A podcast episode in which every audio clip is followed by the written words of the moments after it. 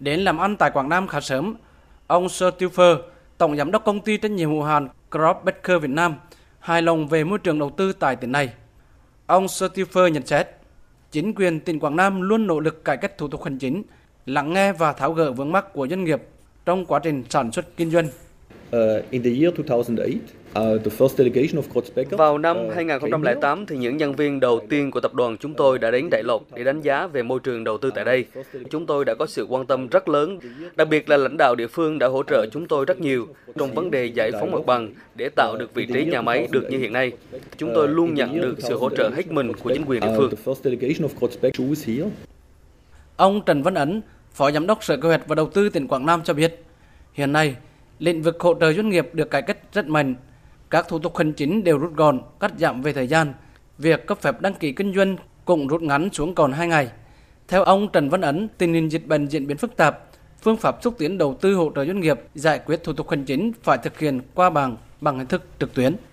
Sở thì có 12 thủ tục hành chính được thực hiện theo cơ chế liên thông tiếp tục nâng cao cái tỷ lệ mức độ mà cung cấp dịch vụ công mức độ 3 14 này. Đến nay cái tỷ lệ đăng ký thành lập doanh nghiệp qua mạng á, thì chiếm khoảng là 41% và tiếp tục là nâng cao hơn tăng số lượng cung cấp giải quyết hồ sơ trực tuyến qua mạng phấn đấu cắt giảm hơn 33% thời gian giải quyết thủ tục về đăng ký thành lập doanh nghiệp đấu thầu thẩm định dự án đầu tư xây dựng thẩm định để quyết định chủ trương đầu tư. Mới đây Ủy ban nhân dân tỉnh Quảng Nam ban hành quy hoạch triển khai thực hiện đề án đổi mới việc thực hiện cơ chế một cửa, một cửa liên thông trong giải quyết thủ tục hành chính giai đoạn 2025, Tỉnh lấy sự hài lòng của người dân, doanh nghiệp làm thực đo chất lượng và hiệu quả phục vụ của cán bộ công chức viên chức.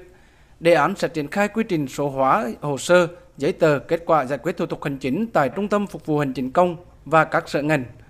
Trong 5 năm tới, mỗi năm tỉnh này phấn đấu tăng 20% tỷ lệ số hóa, ký số và lưu trữ điện tử đối với hồ sơ giấy tờ. Đến năm 2025, đạt tỷ lệ 100% bảo đảm việc kết nối chia sẻ dữ liệu trong giải quyết thủ tục hành chính trên môi trường điện tử. Tỉnh Quảng Nam và công ty cổ phần FPT vừa ký thỏa thuận hợp tác chuyển đổi số Quảng Nam giai đoạn 2021-2025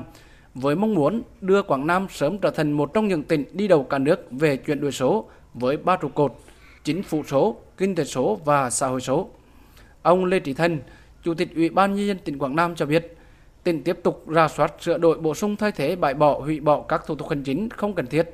không phù hợp, đẩy mạnh cải thiện môi trường đầu tư kinh doanh và tiếp tục nâng cao chất lượng phục vụ của các cơ quan hành chính nhà nước đối với người dân, doanh nghiệp. Để cải thiện được môi trường đầu tư, đấy, để phục vụ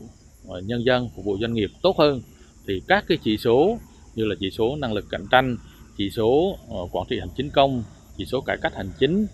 chỉ số về sẵn sàng ứng dụng công nghệ thông tin, chỉ số hài lòng của người dân về các dịch vụ công vân vân